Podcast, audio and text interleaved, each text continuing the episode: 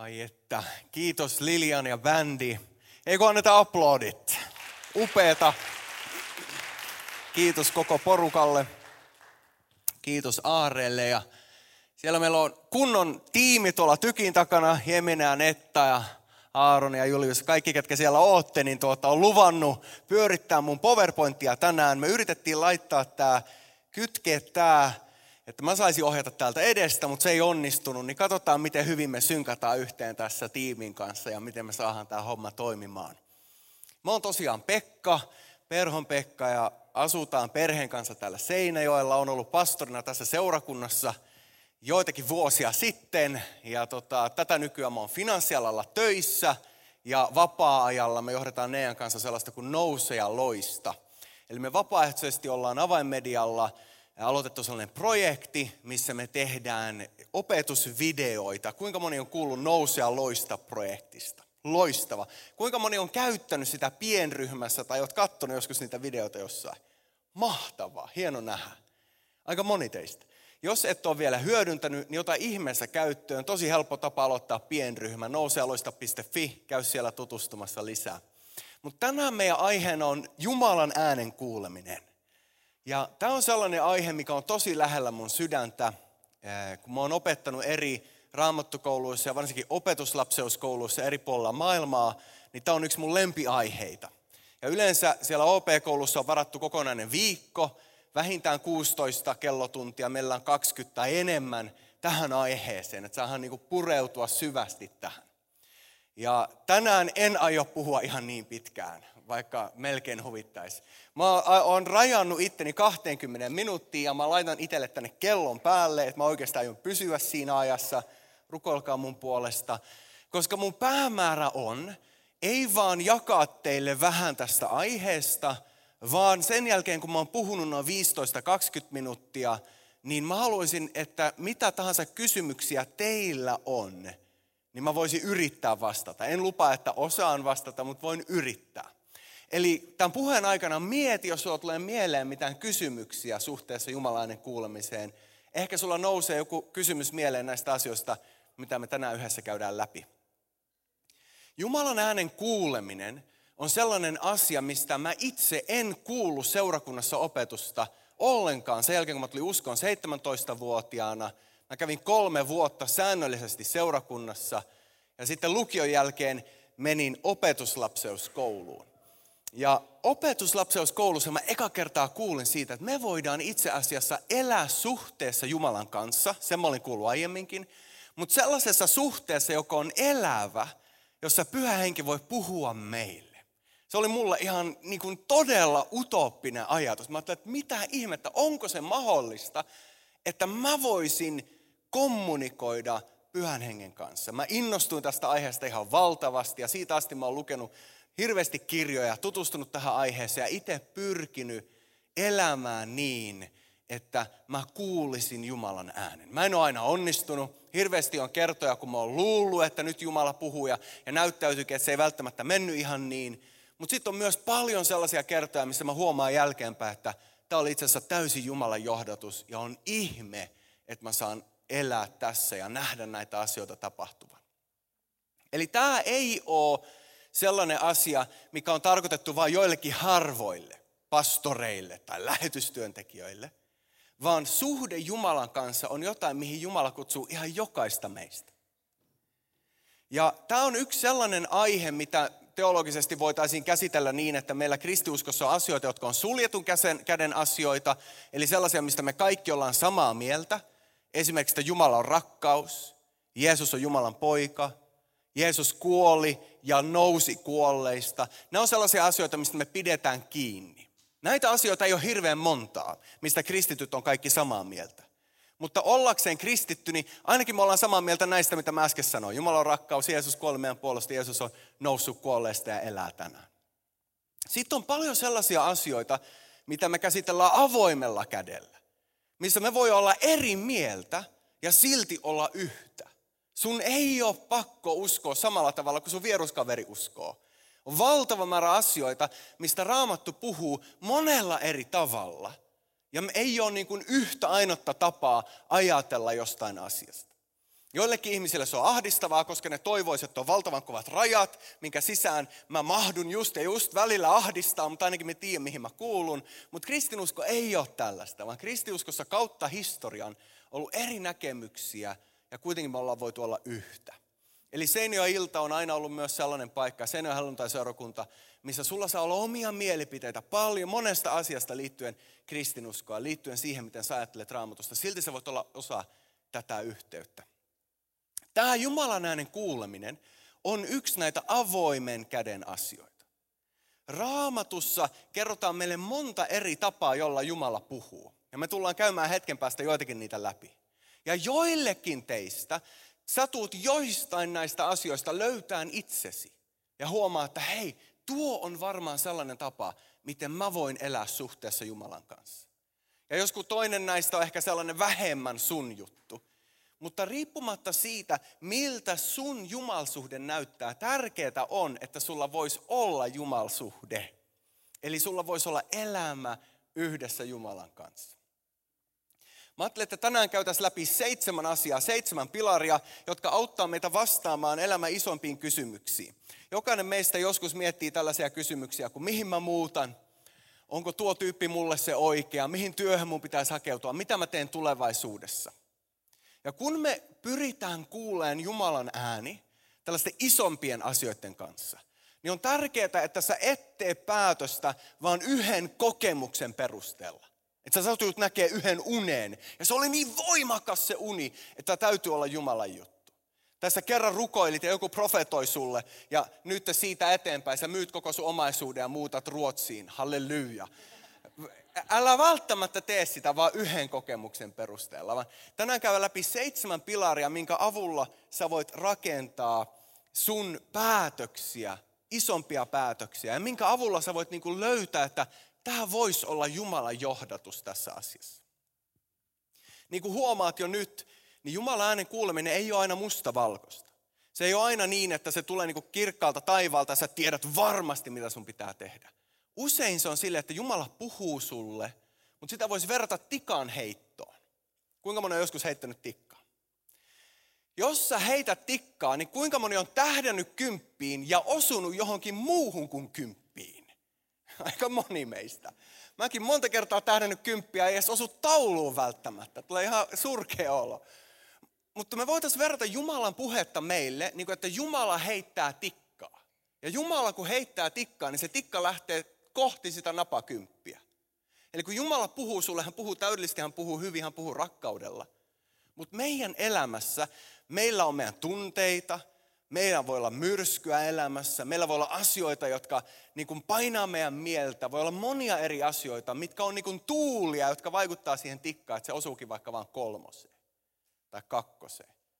Ja meillä on sellainen, että ehkä Jumala johtaa näin, mutta mä en ole nyt ihan varma. Ja tästä syystä on hyvä rukoilla uudelleen ja hyvä miettiä uudelleen niitä asioita. Ja mä haluan tänään käydä sun kanssa seitsemän tapaa, miten sä voit käsitellä isompia päätöksiä elämässä, kun susta tuntuu siltä, että nyt ei kyllä osu napakymppiä, ei sit millään. Numero ykkönen, ensimmäinen ja tärkein on Jumalan sana. Jumala ei puhu Raamattua vastaan. Eli Jumalan sana, Raamattu on meille niin kuin ohjenuora. Raamatussa ei ole kerrottu kuitenkaan sitä, että mihin sun tulee muuttaa tai mihin sun pitäisi mennä töihin. Siellä ei ole niitä yksityiskohtaisempia asioita, mutta mä oon monesti verrannut Raamattua niin kuin kaiteisiin. Jos sä kuvittelet, että sä pyöräilet tai ajat autoa, jos sä oot saanut ajokortin ja ajanut autoa, jos sä oot koskaan ajanut korkean sillan yli, niin sä oot varmaan huomannut, että siinä sillalla on kaiteet. Ne kaiteet tuo valtavasti turvaa. Oot sä sitten pyörällä tai kävellen tai autoa ajamassa.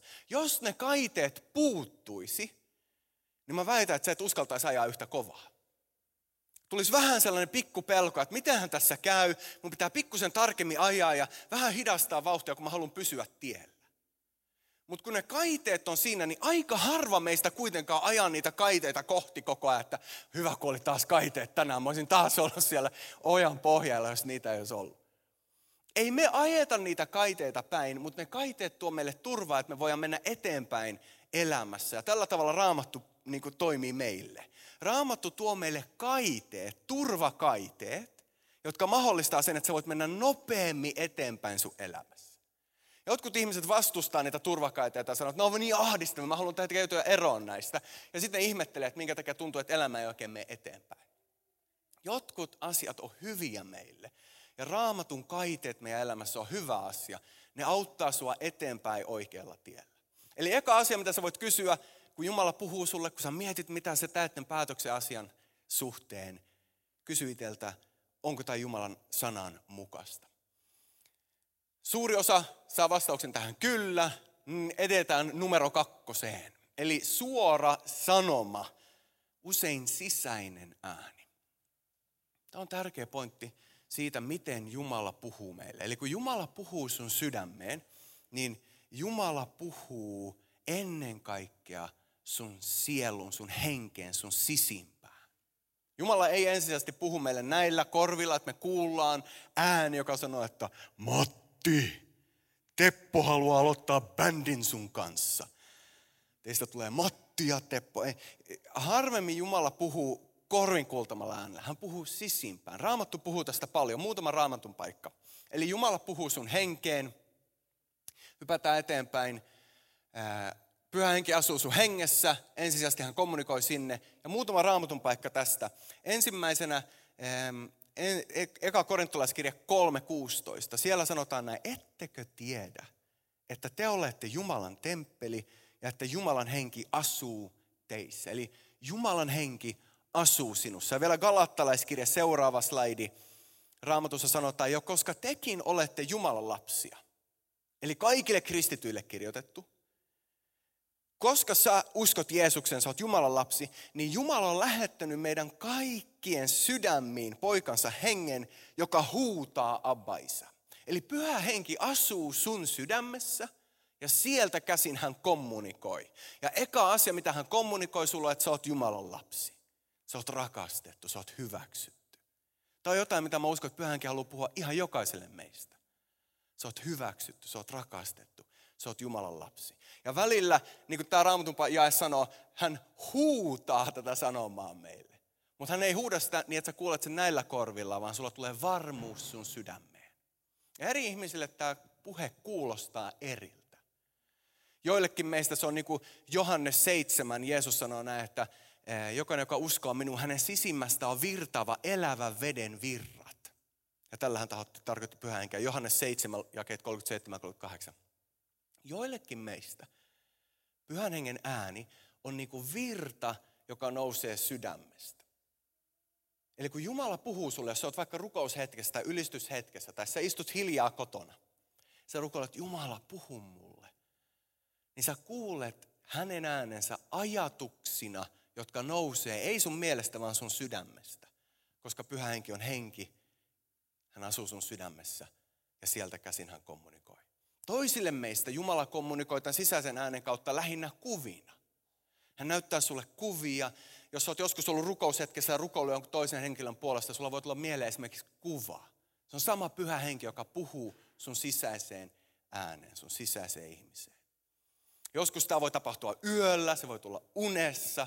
Mun vaimo Nea esimerkiksi usein näkee profeetallisia unia. Mä en ikinä näe. Mä, en, niin kuin, mä näen ehkä kerran vuodessa jonkun unen ja sekään ei ole yhtään profeetallinen. Se on vaan jotain ihan hullu outoa.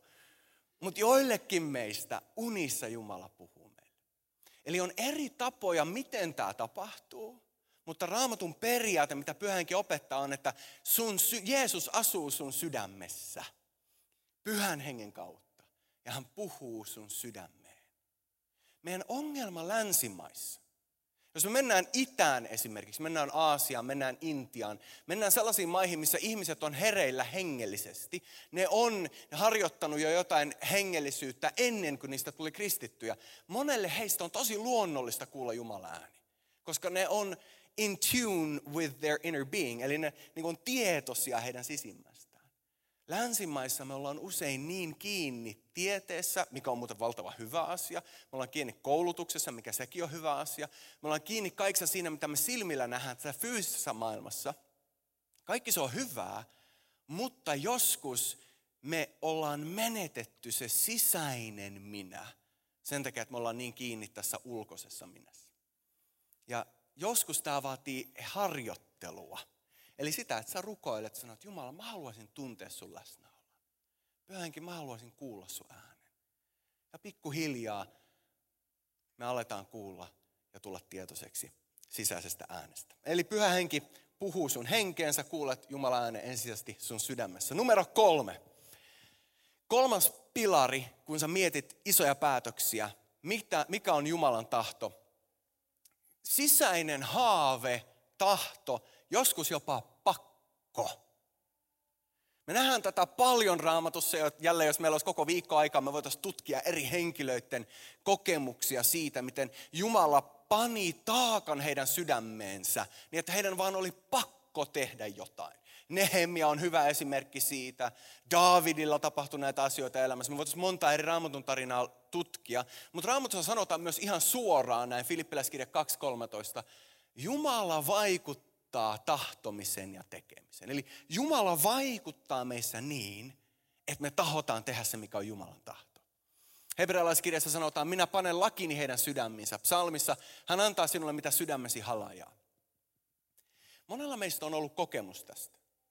Jos sulla on ollut sellainen elämänvaihe, että sä elit kaukana Jumalasta. Joko sä et ollut uskossa, tai, tai ehkä sä olit kristitty, mutta, mutta sun sydän oli kaukana Jumalasta. Niin mä uskon, että monella meistä on ollut sellainen kokemus, että me haluttiin tehdä jotain, mikä oli haitallista. Syntiä. Me, meitä kiinnosti tehdä sellaisia asioita, mitkä me tiedetään on huonoksi meille ja huonoksi muille, ketä se koskettaa. Ehkä sä ajaudut valheen kierteen, missä toistit valheita itsellään muille. Ehkä sä varastit. Mä en tiedä, mitä sä teit, mutta, mutta on voinut olla vaihe sun elämässä, milloin sä tykkäsit tehdä sitä, mikä on huonoa, mikä on syntiä. Ja sitten tuli vaihe, kun Pyhä Henki tuli sinuun ja Jumala muutti sun sydämen, niin tänä päivänä sä et enää halua tehdä sitä, mitä sä silloin tykkäsit tehdä. Kuinka monella on ollut tämän kaltainen kokemus? Aika monella meistä, varmaan yli puolella meistä. Tämä on sitä, kun Jumala vaikuttaa meistä tahtomista ja tekemistä. Eli Jumala muuttaa sitä, mitä sun sydän haluaa. Jotkut ihmiset, kun ne miettii kristinuskoa, ehkä säkin oot täällä ja sä et vielä ole uskossa. Tänään sulla on muuten mahdollisuus antaa sun elämä Jeesukselle.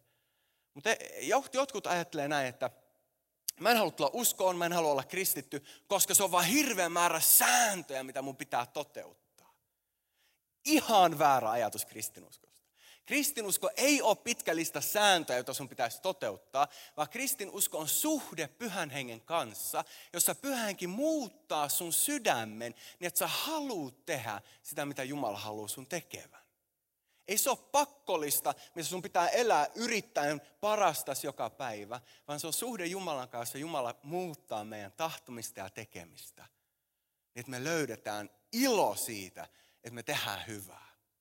Ja tästä on kyse tässä kolmannessa pilarissa. Sisäinen haave, tahto tai pakko. Jumala vaikuttaa meissä unelmia. Ehkä sä mietit sun tulevaa ammattia, ehkä sä mietit mihin sä lähdet opiskelemaan tämän jälkeen. Mä uskon, että jos sä rukoilet, että Jumala vaikuta mussa sun unelmia, niin Jumala rupeaa vaikuttamaan sun sydämessä. Ja voikin olla, että sä huomaat, että hei, mä tykkäisin ihan sikana olla vaikka kouluopettaja. Tai voi että mä tykkäisin olla poliittisesti enemmän aktiivinen. Tai sä huomaat jonkun asian, mihin sulta löytyy into. Jotain sellaista, missä sä haluat olla mukana vaikuttamassa ja tekemässä hyvää. Se voi hyvinkin olla Pyhä Henki, joka vaikuttaa tätä sun sydämessä. Eli on herkkä sille, kun sä rukoilet, että Jumala, tapahtukoon sun tahto. Niin mitkä on niitä asioita, mitkä rupeaa syntyyn sun sydämeen? Koska sana sanoo, että hän vaikuttaa hänen tahtomista ja tekemistä meidän sydämessä.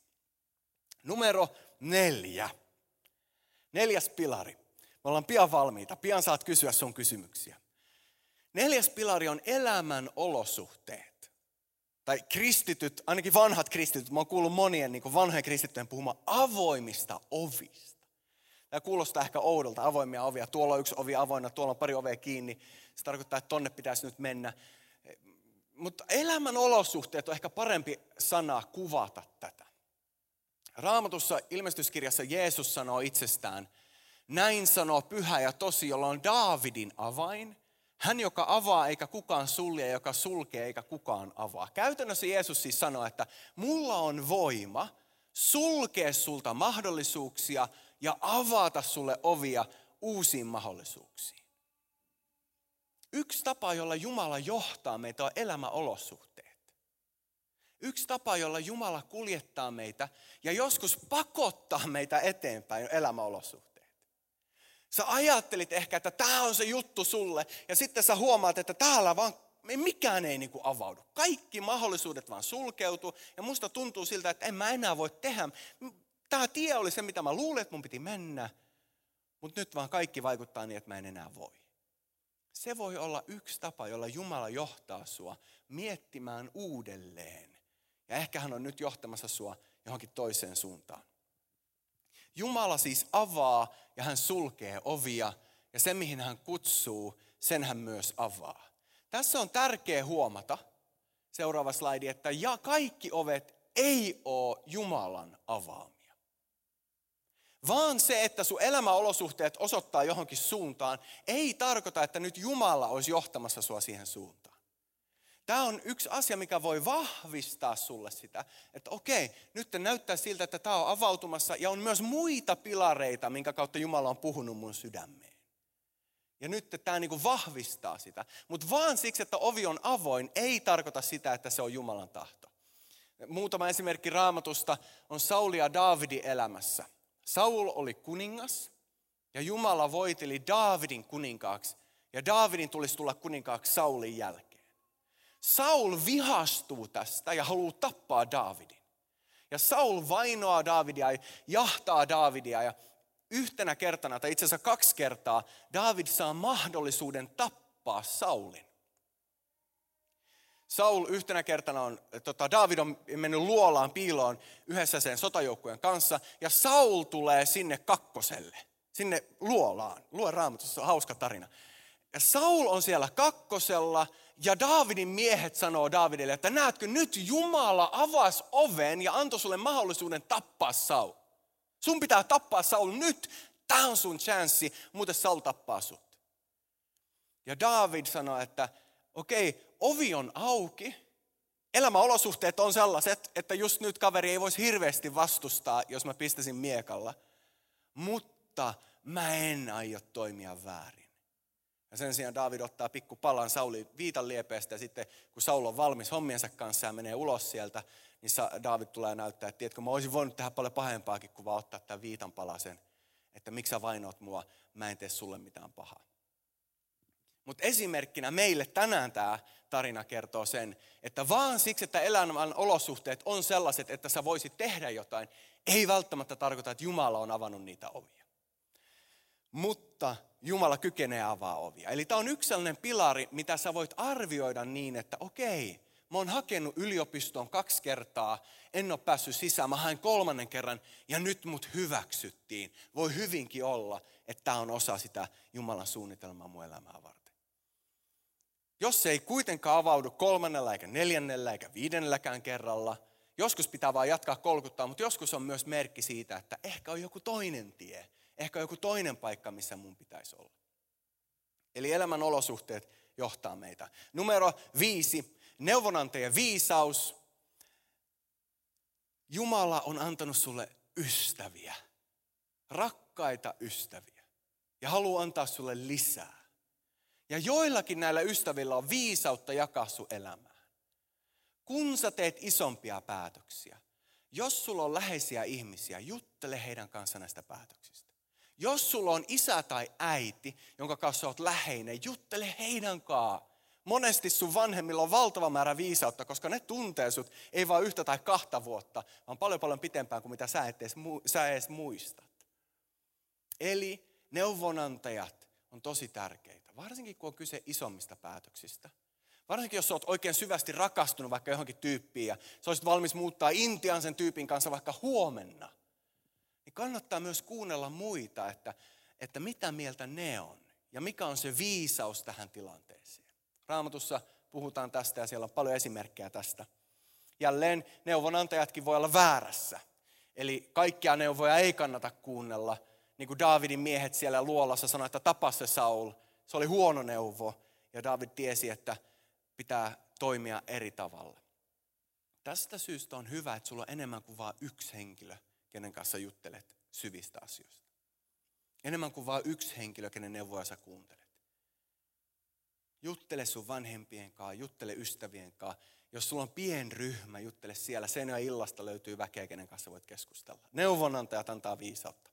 Kuutonen, numero kuusi. Me ollaan ihan pian valmiita. Enää noin minuuttia, ehkä kaksi jäljellä. Sisäinen rauha. Tämä on yksi voimakas tapa, jolla Jumala voi vahvistaa sen, mitä hän on puhunut.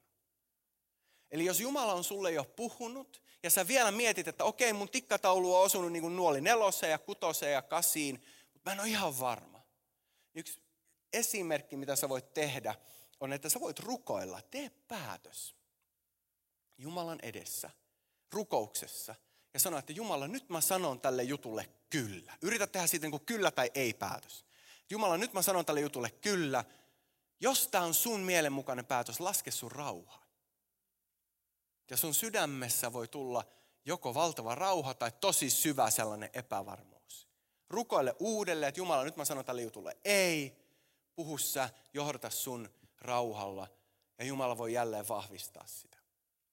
Tämänkin pilarin kanssa, tämä on siis yksi pilari, joka voi jälleen vahvistaa. Eli niin kuin huomaat, niin mikään pilari yksistään ei välttämättä riitä, mutta nämä pilarit yhdessä auttaa sua niin kuin saamaan, saatko kiinni tästä ajatuksesta, antaa sulle niin kuin perustaa, minkä, miltä käsin tehdä päätöksiä.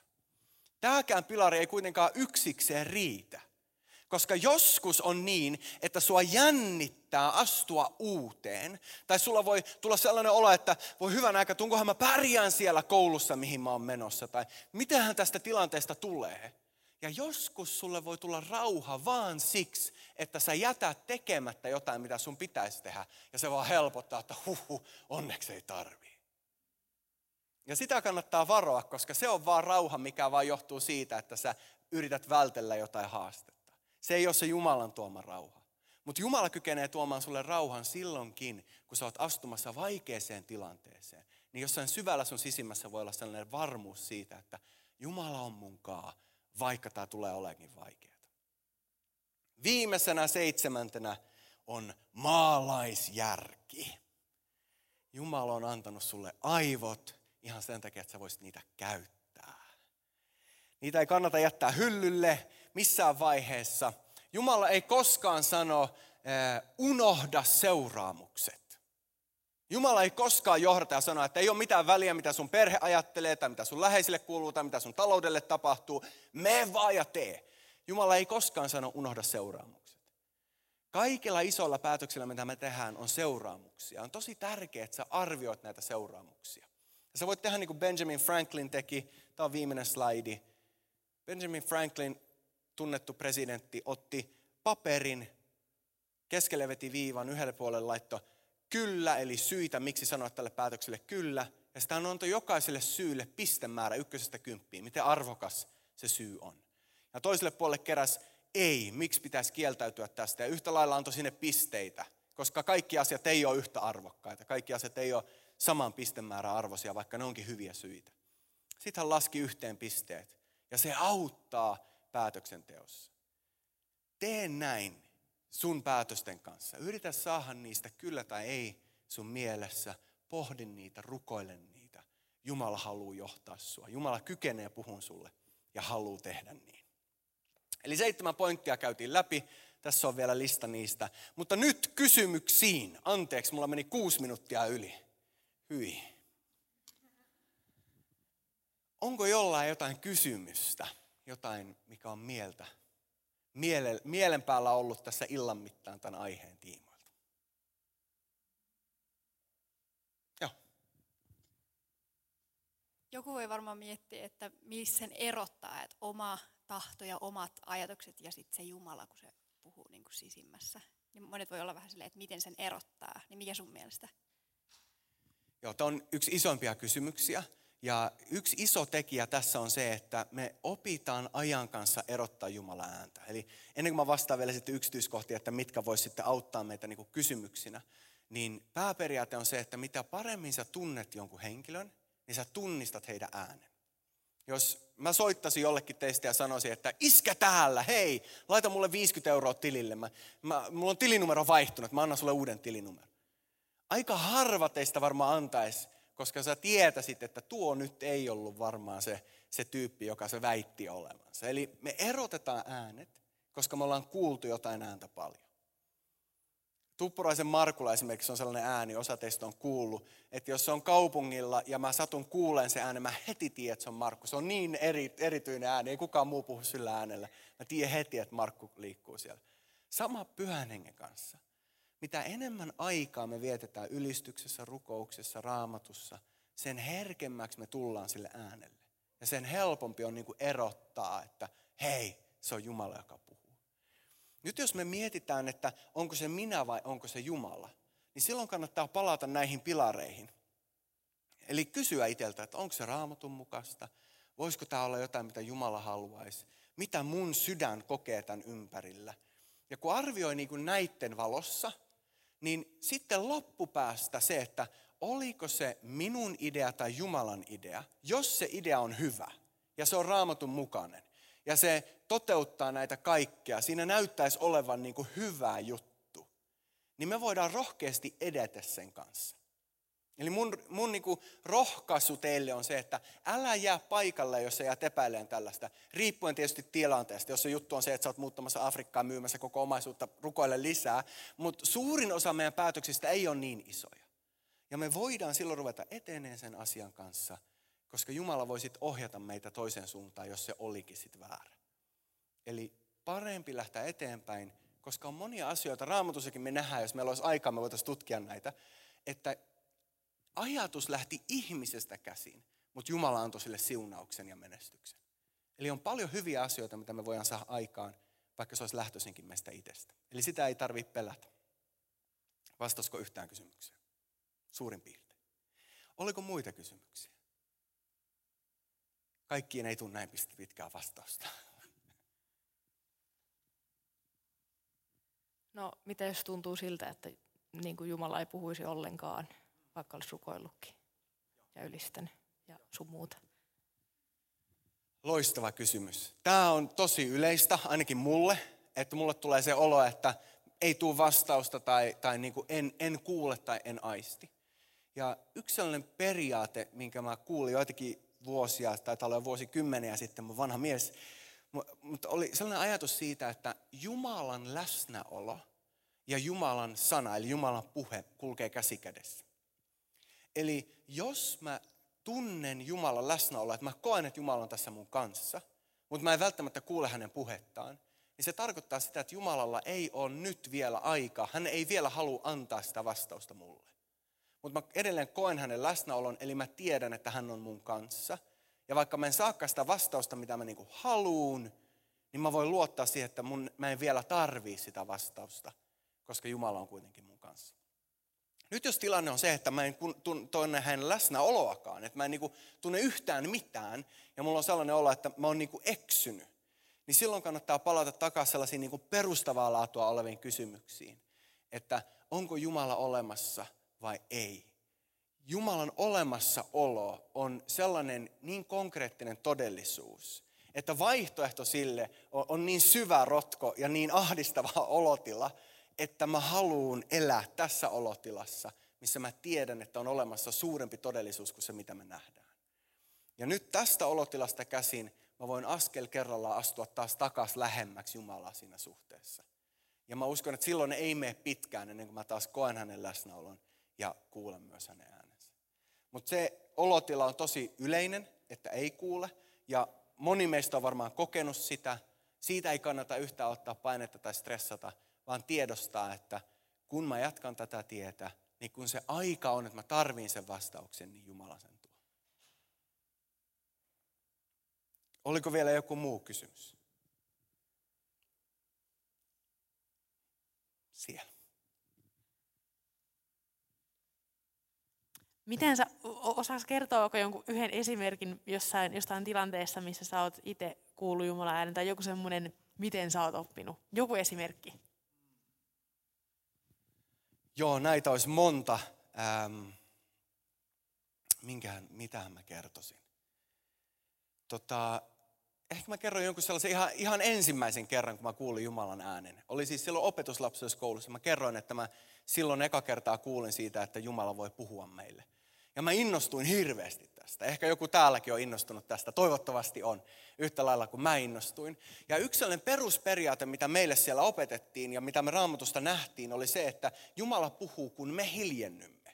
Raamattu on tosi paljon täynnä tätä. Saarnaajan kirjassa sanotaan, että kun sä tuut Jumala eteen, olkoon sun sanat vähäiset. Let your words be few. Eli ei, että ei vaan me puhuta, vaan me myös kuunnellaan. Ja siellä kerrottiin se esimerkki, minkä mäkin olen joskus kertonut, että jos mä Lilianin kanssa haluan vaikka keskustella, niin mä en voi olla se, joka vaan pälpätän koko ajan. Mun pitää välillä hiljentyä ja kuunnella. Ja kuitenkin rukouksessa me joskus ollaan silleen, että kiitos Jeesus tästä päivästä, rakas Jeesus, siunaa meitä, anna meille enkeleitä, aamen. Ja me lähtään niin kuin eteenpäin.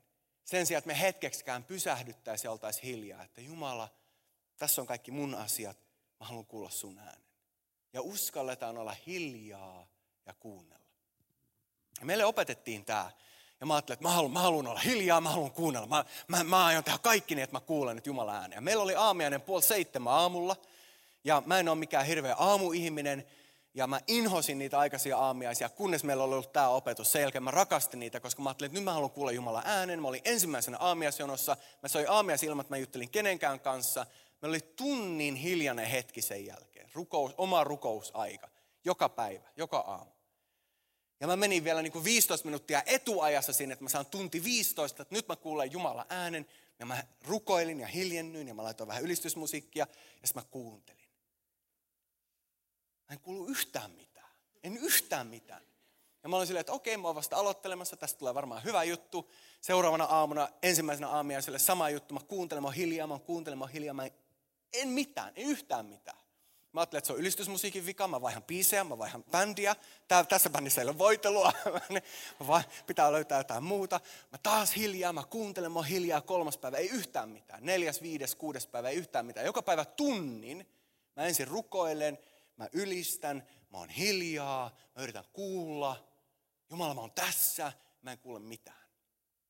Mun kaverit siellä koulussa rupesi kertoa siitä, että miten ne oli kuullut Jumalan äänen. Ne oli aivan liekäisiä, ihan mahtavia tarinoita.